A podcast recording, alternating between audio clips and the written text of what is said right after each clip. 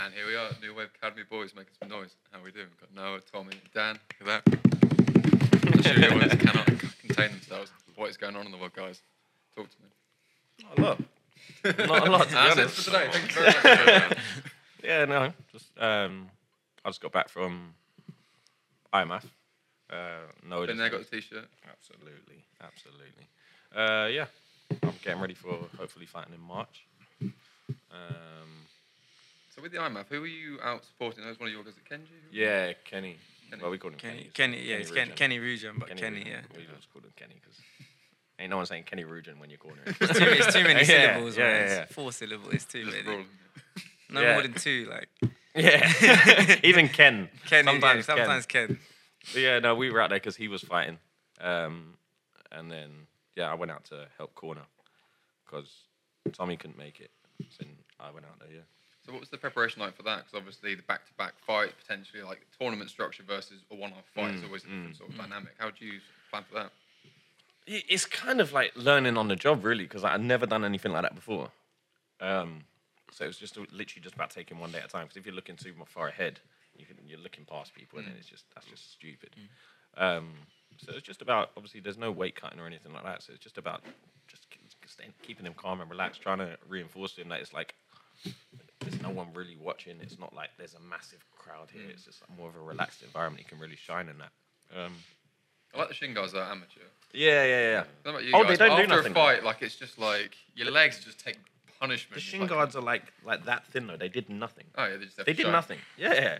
it's just there for sponsorship um, purposes. I think Jonas, um, Jonas Grace, Hmm. who fought for the uh, Fight Star, he just won the Fight Star um, Championship, the amateur one at welterweight. I think he checked like I think he only checked two kicks, but his leg blew up, man, like massively. Oh, serious? Yeah, yeah. So shin guards, of course, would, I think they'd make a big difference. But yeah, you don't, no, fighters don't really check leg kicks like loads, man. Yeah, and That's not MMA an is MMA, yeah, the no, same, especially obviously those leg breaks and stuff. It's you know, Just get your leg out of the way. yeah, just move, take a step back. I mean, what's interesting from like a sponsor point of view, like we're saying there, like MMA's still got that kind of brutal light and like Mm. public sort of side of things, but you see the more padded up, everything else Mhm. is more. I want to say marketable for like the mainstream, the Karens and everything, the ones who kick off about it. Yeah. So have a couple of badges here and there, you know, it gives it more of a business side of things. But again, from a efficiency, you know, sparring with shin guards is a nightmare trying to grapple with them. yeah, Yeah. You either have shin guards that are too thick, you can't grapple with them, Yeah. or too thin, they don't protect your legs. Yeah, yeah, so which yeah, one yeah, is it? You know, yeah. I mean? absolutely mental. And Mr. Professional Fighter undefeated, how are we feeling? Yeah, good, good. I've been enjoying enjoying the week off. You know, that was well needed. So Has it sunk in yet? Yeah, it's sunk in after a few days. Like, you know, I'm just I'm just glad to have started this new part of my journey now. You know, like I mean, this is where it gets really interesting because your amateur career was just tough fights after tough yeah, fights after tough fights. a lot of ups and downs. You but know, that's it. It's just so much like hard to gauge where you're at as well because Mm. when you make progression in the gym, you're like, I'm the man. You know, I'm doing all right. You know, Yeah. against this level guys, and you're against someone else who's way more experienced for some reason. You feel Yeah. up and down. like at the time, like when I was going through like you know the losses and that, in a way, I'm kind of grateful because in the long term, I know it's gonna do do me well, you know. And all the fights I had throughout amateur were competitive, you know. They're all all solid uh, opponents that I fought, so I know it's gonna serve me well in the long run. And uh, yeah, One thing I want to ask though, in the locker room beforehand, before walking out for this pro fight, yeah. did it feel any different? No, no, I would say that I'd had the same anticipation that I've had for my previous fights, you know. So I didn't really feel a difference in, in nerves or, you know, obviously there was like, you know, I was aware, you know, it's, you know, it's a different stage of my career, but I was, I was ready, you know. You looked at it as well. When it came to the actual finish, it was really interesting. Was when you're in the mount. This is the pro versus amateur kind of difference. Yeah. Is you're not just losing, you're not trying to just finish it there and then. You're trying to pin and trap, trying to keep your base, things like that. But you're not just defensively with it. You're Mm. proactive and aware. That composure, I think, is a huge difference. Yeah. And that's got to be just trained over and over again. That kind of mentality. Well, it's- the way I approach my fights is like, if I'm in a position like that, I don't want to give them anything. So even if I'm in mount, and you know, people usually do just like rain down punches, Yeah. like and they still cover up. I, I, I want to do damage. So if I can, if I can pin an arm, you know, I heard them in the corner like, oh, trap, trap the arm, trap the arm, I just automatically done it because I, I drill it all the time in training, hmm. and I was just unloading punches, and I was like, oh, I can elbow now, and I stopped midway for an elbow, but didn't land clean, and I just, just went back punching, and it just matter of time really. They for- feel nice, like punching in four ounce. yeah, yeah, yeah. My knuckle hurted a bit for a couple hours after this. Yeah. Yeah, my index. Hmm. Like, With the elbows, I'd imagine it'd be quite a strange thing to throw in a fight because the range yeah, is yeah, literally yeah. just half of your arm length. So hmm. it's like I'm in range. I'm also kind of not. And you think I can elbow you from him. Where, where are you? where you go Yeah. on the knees as well to the head. Like Yeah. it's not quite Yeah, I couldn't quite get the angle on it. Like it's more like my forearm landed, and then I Thudded. was like, Back "Fuck to it, punches. Yeah. back to Yeah. punches." So But that's it though. Yeah. Like, it's just incredible. I'm so happy for us to say. Like when you Thank see you. someone mm. through that side of their career where you're getting like the tough fights, like, uh, not quite, almost at that little bit. Then you see your shining moment. yeah. We were having this conversation in the car, the innit? car, yeah. I was, I was like, Noah's never had an easy fight. Like, not one. Even before he mm. came to New Wave, he was 0 4. Every single fight was tough. Mm. Like, so I said, if anyone deserves to fight, like, with all due respect, eh, like, like uh, can, it's Noah. Yeah. Like, he needed that, I feel like. Yeah. Just like, especially entering his pro career, so I feel like mm. that was a good way to mm. start. But this is where it's interesting for MMA versus boxing because in boxing they'll just feed you cans and bums And like s- and for First so like long. 15 Yeah, fights, like 15 20 But fights. it's almost Yeah. like not the wrong way of doing it. It doesn't Mm. really build the right case because you're meant to be tested and be Mm. pushed, and you work out like we're lifting weights. Okay, that's too heavy. That's too light. Okay, we mm-hmm. work out where we're at. Yeah. If you start so soft, I'm lifting these two kilo dumbbells. I'm Arnold Schwarzenegger. What's going on? You know what I mean? But then you just get this false sense of I'm this level, and you start questioning things. But no, gauging that, then you're starting to build up because now when you're pro, Yeah. this record has more weight to it now. You can then Yeah. even when you're later down the line for coaching and like PTs, you know, I'm this and O or this record and so on and so forth, it's got so much more Mm. leverage sort of thing. Sometimes well from a coaching point of view in your own train, how are you finding that sort of split? Um, I think I've taken a massive back step from the training side because I love like I love giving like to these guys so much. Like seeing Noah come at 0 and 4. And I remember when he fought like Stefano, for example, I knew he was ready for pro then because he lost the first round and we gave I can't remember what instructions I gave him, but he adapted and changed and and just seeing that I knew yeah he's ready for pro now. Got guys like Hamza coming through and there's a good core team of like maybe seven fighters now and I'm really like determined to have a pro team. So we've got two. We've got Festus or Oholu now as well, and even the fight, the preparation for like Mike Ekundayo. It's the first time we've I've had to do prep like that with such a high profile fight, a guy who's like so good in one area. And we, re- I told Festus, you're gonna be very bored at the end of this camp, but there's no way he's gonna choke you. You know, he won't be able to take you down at will, and we'll get the win, and and, and he did. So um, I love it. I'm getting quite like obsessed with my goal of it of having this pro team and I think we're probably one year away from having everyone at pro, like six or seven guys there. Yeah, That's fantastic. You hear about Dan Hardy talking about his time away from the UFC after he finished fighting Mm-hmm. and that kind of analysis and that studying and being so involved in the sport, but being retired or not not retired, but not being as active, but so focused still. Mm-hmm. Is that fantastic kind of energy because you're so involved in it, Mm-hmm. but you're not too punchy. You can actually deliver that information as well. Yeah, yeah, exactly. But you can also like, I think by not training you, because when you train, I, f- I feel for me, I always needed to have a bit of ego, especially doing mm-hmm. MMA. So by not feeling like an active fighter, really, I don't have any ego with the, It's all about them, and I do feel with a lot of coaches they make it a bit about themselves. Mm. So having a, taking a step back and making it all about them, and I think they benefit from from me just making it about them and not having my own my own nonsense caught up in it. You know. We keep it personal at that point. Otherwise, it becomes these sort of cookie cutter gyms where everyone's the same style, Mm-hmm. Yes, everyone's yeah. the same takedown, the same the same sort of thing. Yeah. They let them have their own sort of creative sort of flow with it. Yeah. Now, regards of what you said there, regards Noah's thing from amateur to pro, Mhm. that composure in the corner, is that one of your key sort of points for knowing when someone's ready for that transition? What's your criteria as such? Um. Yeah, I think it's. I think the difference between pro and amateur is I think the pros they can they adapt if if things don't go well they they know the adjustments they need to make mid fight, and it's also the they pull the trigger just that bit quicker. So um, for example, with Hamza's last fight, we were telling him on on whenever you break from the clinch, you need to strike, and that's when he was getting caught. The the guy's success was he'd he'd break, and then the guy would throw, and we send Hamza like strike on the break, and we drill this in the gym all the time. You guys, we, Yeah, all the I've time. Seen, I've seen Tommy literally like it was in the one of the beginners classes. He literally screamed. It's like very rare you see Tommy screaming. Like, he's, he's normally like he gets told he's too quiet. But he literally screamed and these guys and made him do 20 burpees. He's like, you're fucking embarrassing. because they didn't. They didn't. it's it- one of your main philosophies. Yeah, it? it's, on it's strike strike on the break because there's like you see like Daniel Cormier used it so Mm. well against Jon Jones and stuff. It's. Yeah, Mm. and you can always get like good. Um, some of your best shots are going to be there. Mm. And for example, the point I'm making though is because he didn't he didn't do that. He wasn't able to take that on board. I wouldn't say he's ready yet Mm. because he didn't make that adjustment. And that's what it is for me: pulling the trigger that much quicker and then being able to make adjustments mid fight.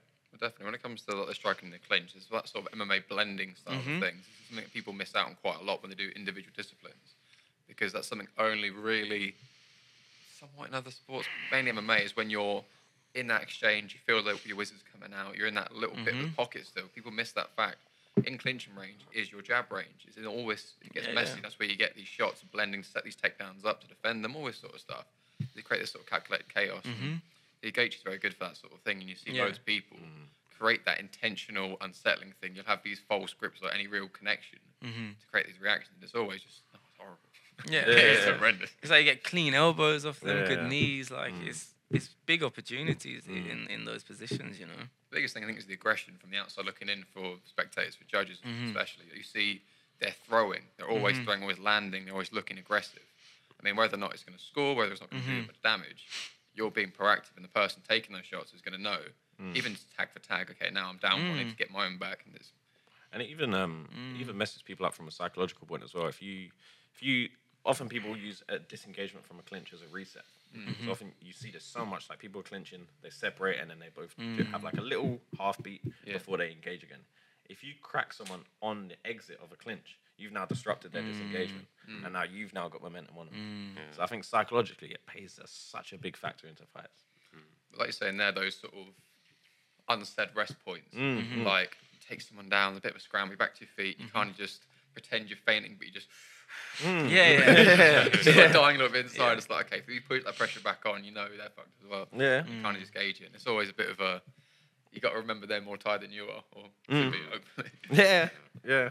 The thing is, everyone's tired when you're in there. It's just about how much you can push through it, isn't it? How much you show. Everyone gets well. tired. Everyone's Yeah, tired. yeah. I'm sure every cornerman is like between the second and third round. Yeah. He's tired. Yeah. Everyone's like, he's tired. He's tired. That bitch, you're tired as You're well. yeah, you know what I mean. Everyone's saying it. He's tired. They're saying he's tired. I think that's another thing to be aware of as well. Like transitioning from amateur to pro is like the duration of the, the Mm. rounds. Like okay, it's like only two minutes longer, but still it's a lot. Like five minutes, it's a long time. Yeah, it's almost another round. Like- Like, Well, by the time you've done two rounds at pro, you've done more than three rounds at amateur. you know? Yeah, yeah. back to back as well, like the round break in between. Yeah. And this is something that people don't quite appreciate is the pacing of it, which is so Mm-hmm. ambiguous. Mm. You see like kickboxing where it's just back to back, like Mhm. minute, minute, Yeah, two minute rounds, two just minute. absolutely just blowing your load. Mm. You get boxing like two minutes, like twelve rounds, like steady, steady, building up. Muay Thai, especially where it's paced up, building up, building up. MMA is either everything or nothing, and there's Yeah. somewhere in between you find that sweet spot. And like with the rounds at the gym, I imagine you guys are doing, you're doing five minute rounds as normally. yeah. Yeah. Yeah, like what are those rounds like? Is it going to be an absolute sprint? I mean, you know, you've got five or six. You're like, Mm. It's going to be a long day. But you also know in the gym, right? If you're really tired, you can take the next round off potentially and Mm, stuff yeah. like that. Mm. You know, now, cage, I think cage size is a big, big one. I, I, have you ever been inside a UFC size cage? It's massive. It's No. huge. And you come back to like these cages on these local shows. And, Tiny. yeah, Oh, yeah, yeah, yeah, yeah, yeah. It's Yeah, tiny, yeah, and yeah. It, it does it does suit the grappler. You know, Mm. it always suits. A, gra- when you get to the bigger cage, it's gonna make a big difference. You know. There's a less distance to cover. Yeah. You know? Well, it changes the sort of strategy. So again, if you're very much cage orientated, Mhm. you have to find a way of using the open space to create those opportunities. Because to an extent, if you keep pushing back far enough, they hit the wall. But Mhm. when you've got five plus meters to cover, Yeah. they're only going to run back to so long, especially at pro level. Like No, they're gonna know to circle. It's Mm. much harder to do. taking out in the open and keeping them down is just another sort of challenge anyway. Yeah. I think an amateur, you start developing a style and you need to find a way of applying that. 'Cause again, if your amateur style is all cage based takedowns, Mm-hmm. Mm. again, in pro, more than capable of working, but it's understanding that distance and that Mm. pacing and that timing. And again, this is where, like yourself, Yeah. used to three minute rounds, that kind of pace to first one at five. Yeah. Now, what are you thinking? There's 15 minutes in this. Are you thinking, okay, let's get this Mm. done sharpish? Mm. What are you thinking? You know, I mean, how, how, how were you even thinking about pacing it when you even started going out that round? Like Well, for me, I, I feel like the pro, like the rounds, they suit me better for my style than they did mm. for amateur. No, definitely. Because like I feel as well, like towards and then the end of like the first round, for example, you know, I'd really find my pace, and I'm I'm able to go all day. I'm I'm confident to to go three fives like all day. Mm. Like even my my last amateur fight, I think you were there, the um mm. for the title. Like the five rounds, I I felt fine. Like I wasn't gassed at all. You know. That sort of composure, that's what always astounds me because all the fights I've had, the adrenaline dump is horrendous. Yeah. And it's like, it's not even Com- cardio, it's with just, just lead. It's like, mm. Yeah. God, how do you even prepare for that kind of thing? And that's Mm. something in different stages of your careers, different positions, mm. managing these emotions, managing the individual fighters' needs, schedules, and these kind of things. Like, mm. one question I'm going to ask you guys strength and conditioning. So, obviously, sports specific stuff where it's like just more and more rounds, but the wear and tear, the damage risk there, weights, time versus what you're doing, what you're not doing. Where do you guys sort of how you rules them? Dan, what start with you for strength and conditioning for MMA? What would you sort? What's your like philosophy on that side? Um, I pretty much the last like six months before the last six months I've been working with uh, this guy called Marlon Anthony, who I've I've known him for about six years, but he's probably the most intelligent guy I know when it comes to the human body, how it works, and in terms of getting the most out of it. Before I started working with him, I thought I had an idea of, you know, I know my mm. stuff when it comes to strength and conditioning. Like I, I, I can get myself in shape. I can mm. get the most. No, no, no. Mm. I was so injury prone. Like Tommy will tell you, like me and Tommy, are, we're called like like the Glass, We're yeah. made of glass. Yeah. Yeah. Like since I've been working with him, touch wood, the last six months I've not had a single major injury. I've had like a hyperextended elbow. I think that's it. That kind of happen. Yeah, like that's it. And I feel like I push way harder now. Um, so I pretty much just leave it in his hands. Like it's all science based. Nothing's left to guesswork. Nutrition, I feel like, is a massive part as well. Because I feel like if you're doing all the right stuff for strength and conditioning, but your nutrition is dog water, like, do you know what I mean? It's, it's not going to balance out. You're gonna you're gonna get injured, or it's, you're not getting the most out of it. Again, same thing. If you got if your nutrition's on point, Close to the mic. sorry, if your nutrition's on point, but then your um, your strength and conditioning is just very like half-assed. Again, you're not really getting the most out of it. So when I feel like you're they're both firing together, um, and it also depends on your style. Like for example, mine and Noah's styles they're chalk and cheese. Like he's more of like a grinder, wears you down. Um, that my, I'm more like explosive. So our strength and conditioning would be completely different. It's pointless him doing loads of like plyometrics and box jumps and those kind of things, um, and medicine ball slams and things like that because it doesn't complement his style. Do you know what I mean? His for him, he would probably do more like isometric holds, Yeah. whereas I would do more plyometrics. So you're sort of doubling down on your strength instead of building Yeah, it with of course you work on your weaknesses as well because you have to have a way around it. But in terms of like priorities. getting the most out of your style, I feel like you have to have to aid it in that sense. regards of like output and like effort wise, so like RP for example. Like, Mm-hmm. Say if you're doing your strength conditioning, say three, four times a week, twice a week, what sort of how often? you do it? Um, I do I do three times a week. and what's the rough for RP? Sort of one being like nothing until ten being like you flat out red line sort of thing. Uh, it depends because it depends how far you're away from the fight.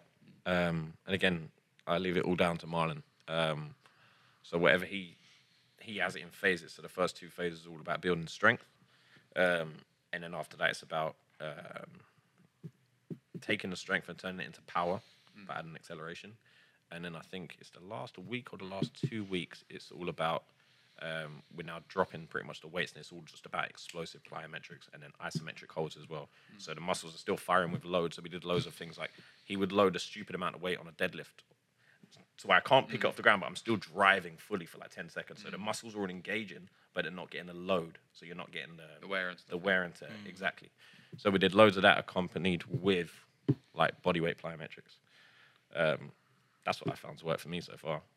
No, it's interesting. So the reason I'm sort of going through this and go through you guys as well with Mm. this sort of thing is more just priority, actual influence in your actual game, and the way it sort of not interferes but blends in with your actual normal Mm-hmm. specific skill training. Because this is something where falling in the trap of going so hard on the fitness side of it, Mm-hmm. you think that's going to take away the sport specific condition. You think, oh, I've got do miles, do sprints, and do rounds. Nah, different, different, Yeah, completely different. different gravy. What about you, Tommy? What's your sort of thoughts on strength and conditioning? I always like I don't like guys running. I think it's really bad for your knees. I think it's just bad for your body doing road running. I've never well. never been a fan of it. So I think guys get get most of their like cardio based stuff from their rounds. Like do loads of like like BJJ rounds, loads of wrestling rounds. I think you're not gonna get better cardio than a wrestling session. Like you're not even if you're fit and then you mm. do wrestling, you're still it's still gonna be tiring. If you haven't wrestled and you're fit from jujitsu, I just don't think you'll be fit enough for wrestling. So I, for me, I think with cardio, always do rounds, and I'm a big fan of like um, compound lifting, and that's that's just more based on how um, I am as an athlete. Anyway, I'm, I'm quite explosive, and I'd always I'd always gas in the third yeah. round. That third round's always a problem, but Talk about the third round, that's all right. yeah. We go on a fight, only two rounds, all right. Yeah, but it's, but it's um yeah. So me, I'm a big fan of just compound lifting, um, build build your strength up, and I'd say three times a week, and yeah, get all your cardio from your rounds, and because you're gonna you'll grow much more from doing um doing rounds. Anyway, I'm a big fan of just getting loads of rounds in. With your compounds, you're doing like a powerlifting style thing where it's Yeah, like, like- heavy and like low rounds. Yeah, big big fan of like clean and press, cleans, deadlift. Okay, my Yeah. Olympic styles as well. Yeah, yeah. That's right. What about you know? What sort of things have you found work? for So like the past eight, eight weeks, I'd say several months, I started doing compound compound lifting like twice a week, and then I would do endurance um, endurance lifting. So it's my own. Didn't don't have a strength and conditioning coach yet, but that's something I'm looking to do. yeah, so going yeah, forward. everyone. So everyone There can get involved. You know, you support. Beat me going to it. so it's what I need to, um, you know, get to that high level. But that's the last several months, really, just uh, twice a week of compound lifting, endurance-based exercises, and then with the cardio, um, I would I would do running like twice a week. But on top of that, I'd be doing hill sprints and uh, swimming as well. So just like different types of cardio, just to mix it up a bit because I, I think running, like if you just do running for cardio, I don't know, it's just it doesn't really push your um, yeah, different systems, Yeah. sort of thing. I think it's so Yeah. old school. Mm. Yeah, it I is. think that's mo- more than anything. It is People old see it like pe- like old school fighters used to do it because they didn't really know any better. Mm. It's just like, how do I get my lungs to work? Oh, fuck it, let me run. Yeah, every everything, every training is um, a long run. Yeah. You're sparring to knock, knock each other out. You're allowed to have shag Yeah. until after you fight. It's Yeah. like the worst kind of fight. Yeah, That's yeah. real sacrifice. Yeah. Yeah, Everything's yeah. horrible and miserable. Yeah. Yeah, like even cutting weight is just sauna suit on, run, or sit in the Yeah, you sauna. just It's Yeah. like- and Yeah. yeah, it's, it's stupid. high impact for your knees as well. Like when you take everything into account, wrestling, all the training you do, is sparring, it's hard your on your, your body. knees don't need any much any more damage. hell no. They don't need it. yeah, That's why like half half of the game these days like has dodgy knees. yeah. It's because of that Kamaru old school. Usman, method. like welterweight pound, pound number one. He doesn't run. He can't walk on concrete. yeah, he walks on grass. it's nuts, are- isn't it? Yeah. Is he really? Yeah, Yeah. Oh my Yeah, word. his Yeah, knees are yeah. He finished. can't walk down the stairs properly. Oh He's pound for pound number one. Do you really want to be that? You can't- Man. yeah. This is kind of the point, though. And where it comes very interesting, sort of touched on there, Mm. is now you're pro. Yeah. You're training at amateur. You're training at pro now. What is the difference there? Do you fix what isn't broken? Do you make changes? Do you add these things? What do you think of that? Well, I think really I just need um, a, specific strength conditioning mm. coach is what will really take me forward, you know. But even back in amateur, I always had a professional approach mm. to my training. Mm. Like I would, I'd train, I'd always train six days a week leading up to fights, two two to three t- times a day during the weekdays, and I would even work. I would choose to work part time so that it wouldn't interfere with my training. So it hasn't. I haven't really had to make any more sacrifices because I made those dur- during amateur. So that, that's it really going forward. From a coaching point of view, regards of a pro's training schedule versus an amateur's, and I say schedule very importantly. Mm. How would you change that around? Would you go more specific? So say with um, Mike and Dave, Yes. where it's like game planning sessions, Yeah. things like that. Do you reckon those are still relevant, or is I, not a high level? I, I'm. I think I treat them all. A game plan for all of them. It's not like oh, just because it's a amateur, I'm gonna give you less time, and we're not going to, to strategize. There's always there's always a, a strategy for me. So for me, I always take a professional approach with all of them. Um, like with with Mike that Mike fight, for example. Like Jonas had a fight as well. We were were strategizing for that guy because he fought um Sife. I can't remember the guy's surname, but he was he's six and zero, I think. So we needed a strategy for that. We knew it was five rounds. I know Jonas grows into the fight, so we planned for that. We planned for different rounds. It's the same with um, Festus and Mike. We planned for different rounds. We I knew we might lose the first one, but I said I know you can finish him at any any point or something. So there, I guess generally there would be a difference, but for me there's not because I expect people to be training twice a twice a day if you want this. Because for me, I'm I think if you're fighting amateur, you're fighting amateur to fight pro, right? Yeah, it's practice. Yeah, and so you should be training twice a day, in my opinion. You should be doing your morning sessions and your evening sessions. The thing is, the level of amateurs nowadays is like high. It's so It's high. so- It's like- not like how it used to be. No. where it's like, amateurs now. I think Oh, that I think the amateurs would now would be. There's some UFC guys 20 years ago, 25 years ago. I think you mm. know. So the level's crazy. the level's really high. I see some things, some things in fights. I I don't get how the guy did it. Sometimes you know, it's, Mm. the level's amazing. I love it. I think UK MMA has come such a long way. MMA in general has. Mm. And I like how everything's just blended now. You're not seeing you're seeing less of guys. Oh, it's a boxer versus. um, like grappler yeah, you're not getting that. It's just full MMA now. full People MMA. are good everywhere. You have to be prepared everywhere. Um, think like- evolution, a lot of it is people starting with MMA. mhm, They're not Yeah. starting with anything else. And again, it becomes the standard. We used to be known for we're UK, we can't wrestle, so on and so forth. But no, it's Arnold Allen, all these other like Mm-hmm. Yeah. high level wrestlers. No man, you know what I mean? The big guys. Mhm. Big Yeah. dogs. Yeah. it's all them ones. And it becomes this sort of thing where we're learning from grassroots Mhm. the do's and don'ts. These law, these mistakes people made time and time again have been not fizzled out, but they've already been thought of, already been taken to account of.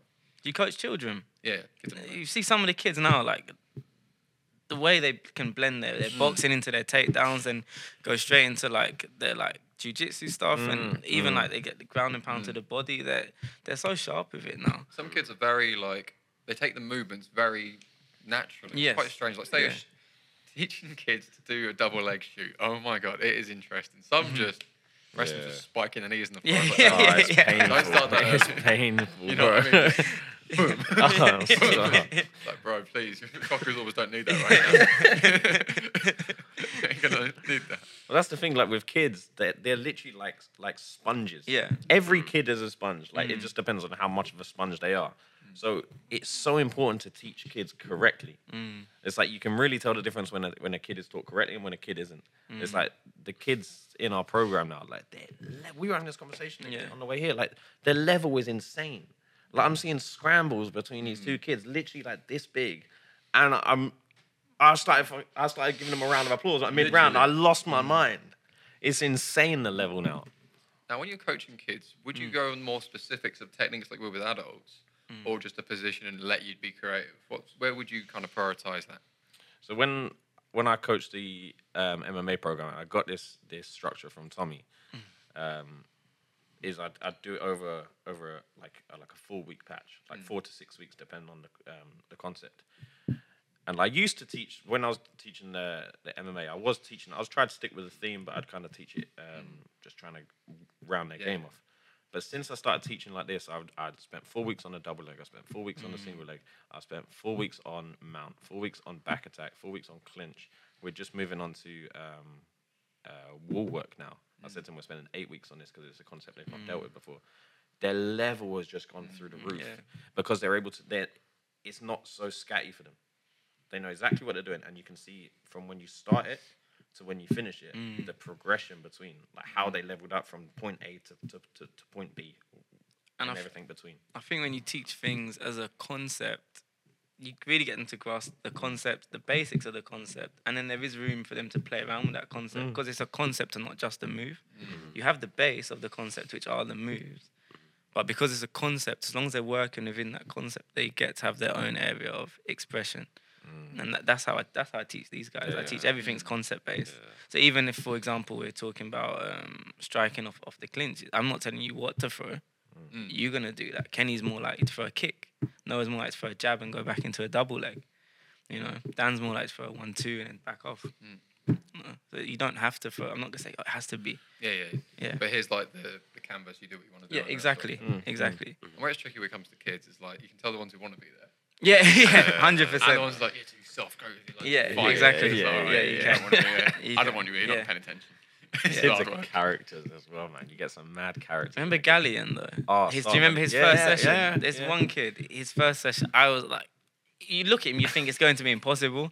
He he would get frustrated, and he'd just lay like just flop down and let lay there, and you wouldn't be able to move him. If you throw throw like a jab, he'd throw ten punches, and they wouldn't. There'd be windmills. Yeah. Just oh, just. But now, like no, but it even gets it'll even get crazier than that. Like like as soon as you faced a, like a little bit of adversity, he'd start crying. start crying, There was yeah. times where like you'd be like talking and demonstrating, he'd just walk up to someone, and bang him in the face. Yeah. he was he was like a bit of a lost cause. And I remember we had a meeting about potentially like like what we're gonna do. with. Yeah. but you look at him now, he's amazing. he's incredible, incredible. and he's one of the most loved kids in the, in the Yeah. gym.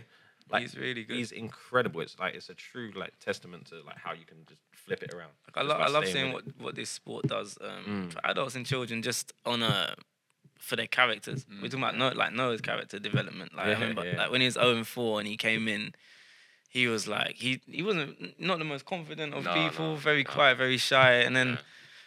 As he's grown and matured, he much more vocal. I've seen like people are near him on the mats. He's like, oh, "Guys, move!" You know, and it, it, he needs to be Yeah. confident to, to tell people to move in, in that way as well. And it's the same with with the kids as well. You see see them like just just grow and um, you get the ones who are quite arrogant become more humble. The ones that are very shy become Mm, you know they become more confident. It's, I love it. You know. It's a good platform for it. And again, like, Mm. when it comes to like, when you're a bit older, like taking a few knocks, like, I'm not made of glass. It's Mhm. all right. Look, how firm it, but balance now. It's actually all right. No, it's fine.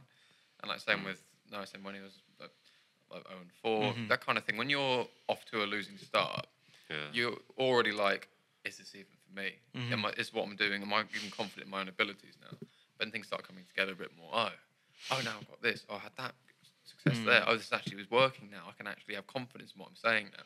And then things start making more sense. Because if you're preaching something and you're not delivering on it, Mhm.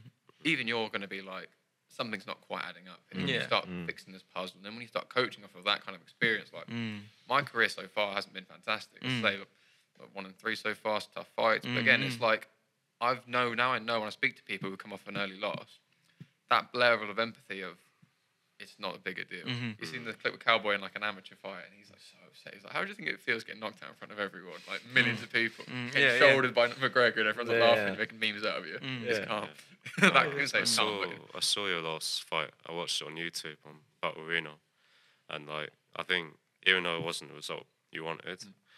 it was a good competitive fight, and I feel like you Thank could really build off from it. Mm. Like, and that's those are the sort of fights you want for amateur. Like, may not go your way, Mm.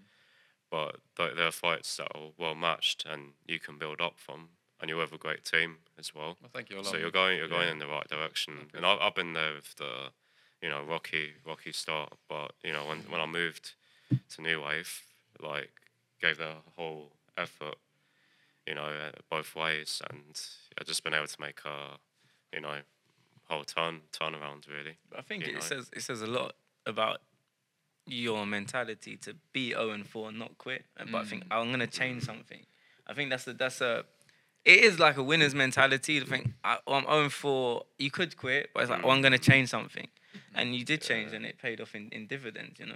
Well, there was one point before I, before I, sorry, but before I made that step, like to move, I was like, look, you can either just quit now, be on four, and just feel shit Mm. about it, you know, or you can just give this like another shot, give it another shot, you know, go, go to this this team to New Wave. You know, they're all you've got some really good guys there, you know, great coaching, and I was like, give it, give it a go, you know, and, and I'm glad I did.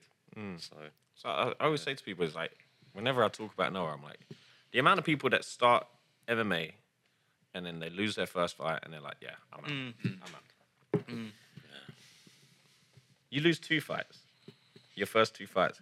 Yeah, you're definitely done. Three Yeah. fights. I think Yeah. Noah's like, a, I wouldn't even say a 1%, I would say like a 0.1% Yeah, of definitely. human beings. Now you got to think Mm. like percentage of people in even the UK alone who know what MMA is, Mm. yeah. who then train MMA, who then compete in MMA, yeah. who then actually like, come back after having their first fight in MMA. Again, Yeah. it's like Mm. so fractured, Yeah. fractured, Yeah, fractured. Because exactly. we know the community. It feels like so many people. It Really Yeah. isn't. To mm. lose your first four fights, I don't think people Yeah. deep how mad they and That then and then to turn it around. you yeah. know. I got really emotional Yeah. on, I'm his getting pro, emotional. on, on his like on his pro debut. I had to leave the room. Tommy cried. I think I was talking to him. you Tommy cried. You know, I was giving him a pep He talk. better than the other guy. He's like- I was giving him a, I was giving him a pep talk, but as I was giving it to him, I was, I, I was just seeing the whole journey because I remember his first time at the gym. He's like, I was still active. He came and I knew he fought. So I, I really gave like gave like gave him a hard time, but just being with him through the whole journey, like, um, and we've done that walk so many times, and then to him being a pro debut, it, yeah, it um is really profound for me, and um, just knowing everything he's had to go through to to get there, and just what it took. He didn't have a he didn't have a easy fight, not one easy fight mm. on the way up, and um, he he walked through every challenge. Even his fight against that fight against Stefano, he took on short notice at a higher weight class against Yeah. a good guy, Good. and he only lost because he jumped he jumped guillotine in the third round. I don't know why I done You know. Even that, It's- like, if that's the biggest problem in like, Yeah. a fight against that kind of Yeah, opponent, yeah, like, yeah. Yeah. No, and then he he come up, he's like, ten seconds. I was like, just go, just go, and he's just throwing shots. You know, mm. ten more seconds. He rocked He him. rocked him as yeah. well. Yeah. And so we've just been on this whole um, journey. It's been yeah. I say I say something It's a lot. I- cool. I, use I use I'm not I use a hashtag. I say Tommy for president. oh, impressive. Tommy for president. Can we get it on the screen? It. Get it trending. like new wave Gary Vee sort of thing. but the thing is, with, with anyone you're you're coaching, it, it's you're, you're on there. You're, you're like a passenger. I'm on. You know, when I'm coaching you, it's your journey. It's not mine. You know, I'm just a passenger, and you get to see everything. That j- it's never smooth. There's so many detours, mm, and you're just mm, with them mm. every step of the way. And it's it's just his journey's been incredible. His is Thank you. cool, and there's lo- there's loads of journey. You know everyone's story. I know everyone's um backstory. Even like like Dan, I hope like No, he started yeah, off yeah. like he he got bullied in school right and stuff like that. But then what does it take for someone to be a victim of bullying to then turn yourself into a fighter? To someone who, if he was this person now, would not be bullied at all. Very confident, very good with the banter, very quick with it. And you know, phys- physically very able to defend himself. It says says a lot about him. But then to know that backstory, and then you're with him, helping him prepare for a fight. It all plays into it. Everyone, all their story and who they are plays into it. And I know these guys like. So, so it's always a very emotional mm. thing for me, and I always have to keep it down, down, down. But that time, it was it was very I couldn't. Yeah, But that's the thing, though. Those are the moments that are so important because this sport is fucking miserable. yeah, it is. It is. Yeah. Look, we love it to pieces, but Yeah. it is miserable. Mm. You're taking a couple of shots, you're getting subbed by people who aren't as good as you. You're like, "Do you know what? But mm. now what's going on? And every fighter's asked themselves, like, at least once, like, why am I doing this? Yeah, yeah, Like, you're backstage, you're warming up, like, and then it's the cool down, but you're like, why the fuck? am I yeah. doing Yeah. Like, you're, Right, on, we're like, my lads. you're on next. It's like, okay. Fuck, I wish I wasn't. You get that moment when you're like actually Yeah. in the cage, Yeah. and you're in, you, and you're like, it feels a bit strange. It's mad. How you're like, I what am I? What am I doing? yeah, and then Record you're like, this is me. and then you just switch on. Yeah, yeah, yeah. Everything goes quiet, but there is that that Mm. brief second you realize how insane it is what you're about to do when It's that cage mad. door It's shuts. nuts. and then imagine that on the highest level. Sorry, but imagine No, that it's all highest level in front of millions Oh, of yeah. people. Like, because the people that have openly spoke about like nerves, are like people like GSP and, and Cowboy. those are the Cowboy, two- yeah. two most Yeah. ones. Imagine what they're feeling because they're like really present and honest Mhm. with themselves. They feel that, but then Yeah, they're yeah. looking out. Like thousands of people in the crowd. They're aware millions of people are around the world. He's looking across the cage against flipping Conor Mm. McGregor. The whole crowd's like like Yeah, screaming. He must be thinking, "Oh my goodness." Mm. But it's the aftermath as well. Like after you lose that kind of fight, what could happen? Like if we lose a fight, it's like, yeah. Might Yeah. put a few MMA pages. That might be about it. But they're like, Yeah. everywhere. Stay off the internet for a while. Honestly, what was that guy? What was that guy you fought on um, Cage Warriors Southeast, and he was trying to do the Michael Michael Oh, I Page remember stuff. that. Yeah. Or was it BC Oh MMA? yeah, yeah, no, Yeah. that one. Yeah, Who's that it? kind head, of, those, head kick knockout. Um, yeah. Oh, we won't name him just for sake of Yeah. well- well-being. I, I, I've just remembered his name, but I won't. Right. But yeah, he went viral, man. Yeah. That kind of thing. He That's, went that's what I mean, though. When it comes to these situations, Yeah. you do think going in there, what if I end up on these kind Mm. of things? I end up on someone's highlight reel. Mhm. And yeah. but we're saying about let's get back to it now. But 0 and 4 when it comes to like you're at this point, it's like Mm. If I just called it here, Mhm. what else could be? And then again, like the same when we're starting negative records, it comes to do I end up becoming this can, this journeyman? Mhm. Where does my career go? Because you want to give yourself that confidence that I'm better than this, better Mhm. than my record. Again, records are arbitrary. Yeah. Like jiu-jitsu competitions, you don't have a record. You just show up, you roll, go Yeah. home, it's fun. Mhm. Yeah. But thinking, oh no, this guy is like 24 and 17. It's like, what? No, no one even Mm. knows that. No one gives a shit. Mm, mm. Unless that's, that's a good point. unless yeah. you're an only Yeah. a jiu-jitsu guy and you you get to count your jiu-jitsu matches. Yeah, yeah. Yeah. Or you're Rickson Gracie can count your street fights and your rolls. 400 and 0. I had someone talk about. So 400 and 0 is his record. He's like, apparently counts his sparring rounds. He Oh. counts everything. How funny is that? Like Pele, counting his goals. Yeah. It's one of them ones. Um, what was I talking? Oh yeah, one thing we were saying about these sort of fight experiences. My friend Stan has the best thing for it. It was um, when you're fighting, you're watching your own movie because it's like autopilot. You're just Yeah, kind of yeah, there. yeah, yeah, yeah. It's so That's a good way of describing it. That is. It's such an out of body experience. Yeah. It's intense. But, Yeah. man. Um, so many things to get into. One thing I'm just conscious about is time and everything else. Mm-hmm. But one thing is like, from a coaching point of view, from your experiences, what advice would you give to yourself if you were about to walk out? I'll go with you first. Then. Uh, one of the main things I always say is uh, two things I always say to people is first thing is no one's forced you to be here. Mm. No, like you don't have to be one's put a gun to your head and said, "Listen, you've got to go out and fight." You're here because you want to be here. And immediately, I feel like that takes some pressure off because it's like you're right. Like I'm here because I want to be here. And second thing is go out and have fun, express mm. yourself. Because like the minute you have fun and you relax, that's when you uh, you show the best version of yourself. Mm. So those are like the two things I say, and everything else is based on how they are, like psychologically in their head and stuff like that, where their mental space is at, and then everything else is based on the fight. So those are the two main things I like to say. One thing I want to go into before we go into that is mm. so funny what you just said there about no one's making you be here. It's the opposite. They're trying to stop you getting there. Yeah. They make it no money. They make it really Oh, hard. yeah, yeah, it yeah. times. You're always really Yeah, yeah, tired. yeah. You have to lose weight. Everything to not do it. It's When You get to that point. It's like, oh, Oh, no wonder I don't feel like I want to do it. it's really, really, really hard. Yeah. it sucks. But we still do it. Isn't it. Yeah, we still do it. I- I'm in this sports hall in the middle of nowhere in my short shorts, ready to get in a fight for some reason. Hmm. I don't know why. For no reason. Literally, For literally no reason. for experience. Yeah, yeah, Shoot to yeah. you. I would, I'd probably tune like how I felt the last time I fought was was amazing. I, I it was like I'd got to that point where it was like embrace the nerves. So you feel nervous all the time, and there's I think the first time you feel it, you reject it. Before you've, you fought before, and the first time you fight, you reject the nerves. Second time you try and reject them. I really just wore them like a suit of armor, like a cloak. Like I really embraced them. Whenever I felt nervous, I would be shadow boxing. I'd have music on. I just embrace the nerves and accept them. So that's one thing I, I always say say to the fighters now is accept the nerves, embrace them. That it's normal and you need to feel it. you perform like you perform really well with nerves. I think depending on how you've mm. Mm, used them. Mm.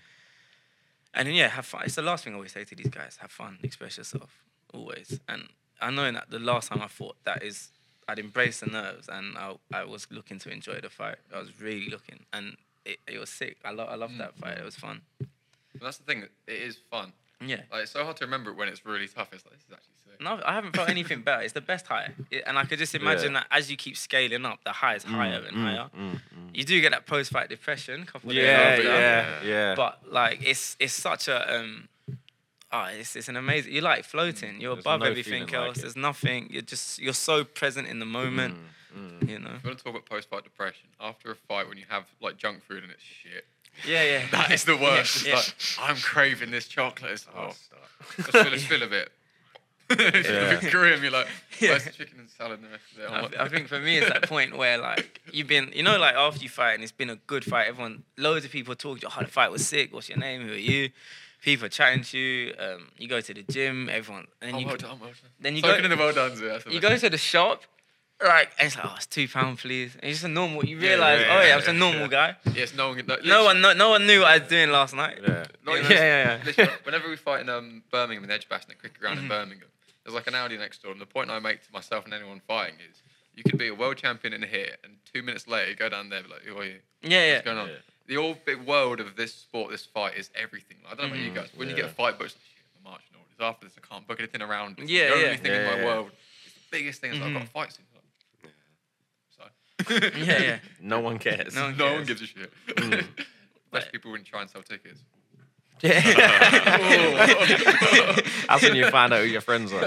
yeah. Always on fight. Oh, I get When you ticket fight day, day before the fight. Oh, can I get? Oh, can I watch? What time are you on? What time are you on? What time are you on? What time are you on? Like, Oh, I can find out. Get them. Wait. Yeah, go That's the thing I hate the most, man. Is Mm. the tickets, like It's the trying to worst sort it all out. You know, it's just want to concentrate, cutting this weight. You know, What about you know your advice for like yourself walking out? What sort of thing would you always say to yourself before you're getting? pretty much the same as what Tommy was saying. Really, just it's an opportunity to express yourself like through fighting because I don't think there's anything more honest than than fighting. Fighting, to be honest, like, and that's what I love about it as well. Is just you can't really hide anything in there. Like all the work you've put in, you know, the preparation, uh, anything you're holding back, it's just it's going to show itself in there.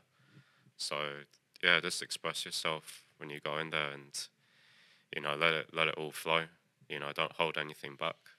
I think something you said there about the expression of it, the art of it. Yeah. Something like again, I don't know about you guys, but saying like martial artist sort of thing, I find it a bit mm. pretentious. But like what it actually is, is that kind of expression. Like the style is mm. like, like you said there about when it comes to striking out the clinch, it's not mm-hmm. specifics. It's the your the way your way of doing it, your reasoning, your application, your energy.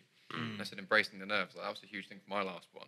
It was so much fun, and it wasn't trying to resist. It wasn't like let's try and Yeah, relax, yeah. try and be calm. Let's mm-hmm. have fun with it. Yeah, yeah. like, Yeah, yeah. Especially with the last one, I was like a last minute replacement, different way. It's like, mm-hmm. fuck it, I'll go in a fight regardless. Yeah, yeah, yeah. Literally, way above us, like, let's just have a fight. I give a shit. Yeah, yeah. And it's like, didn't get the result, but I don't care.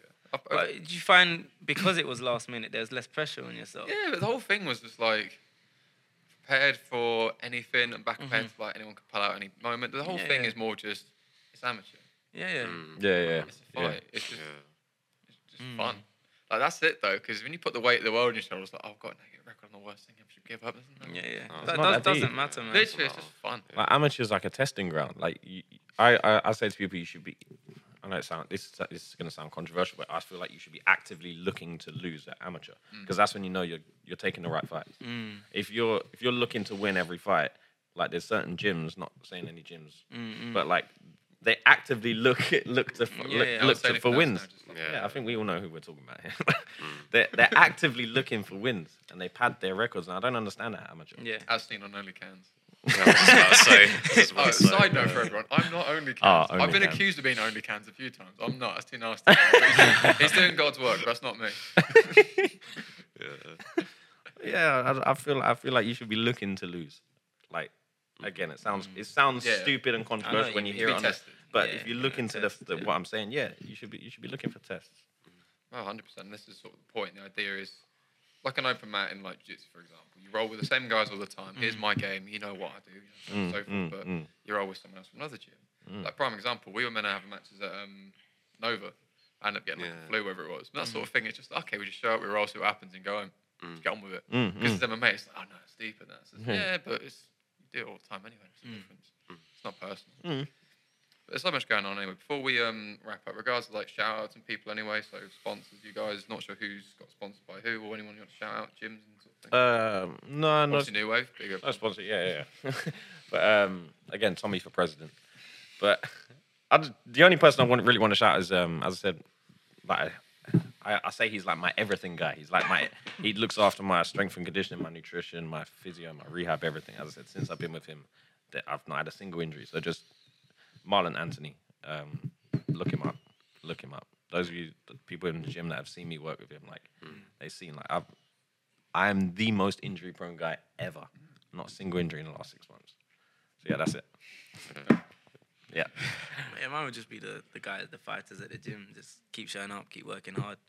Um, Christian and Colin for giving me the opportunity to to coach these guys. You know, because like if you look at, I wouldn't have a CV without without Mm, them. mm. You know, I would have come to another gym. Oh, can I coach? I'd be like, well, who are you? Yeah, yeah. Um, but I've been able to build um, a solid reputation um, through these guys, and um, now I feel very, very trusted, and it's cool. It's been a very good canvas to work with. So shout out to the fighters for putting in the work, and Christian and Colin. I'll quickly piggyback off that is special mention to Tommy as well because without him, he took me under his wing basically. Um, he took me under his wing, literally showed me everything I know about coaching and allowed me to build a platform and become a coach myself. So I'm getting emotional. don't cry. Side note: Dan was the one who suggested getting Tommy and making this podcast. I think so. You know, Tommy for president. he's Thank you. and Noah, any sort of sponsors you want to shout out or anyone? Yeah, I just want to shout out uh, Mula. Uh, Big up Fred. Mula, Yeah. you were in it as well. That's it. My man, my man, Fred. Yeah. So Fred sponsored, sponsored the podcast early. He's always been supportive of everyone, and like his pricing is too cheap. He's too nice for everyone. Make sure the things are affordable. A good guy, for him, Make sure someone actually supports him. gets some like orders in. Take all his stock out. Anything, just you know, support him. I think he's top one. yeah, top Mm. quality. Like the gloves as well. They've lost ages. Like yeah, for sparring all the time. I use them. So uh, I want to shout out ICBD. I've uh, been with them for about six months now with great ice, um, CBD products and um, my management as well, BA Box Management. So yeah, thank you to to all those people.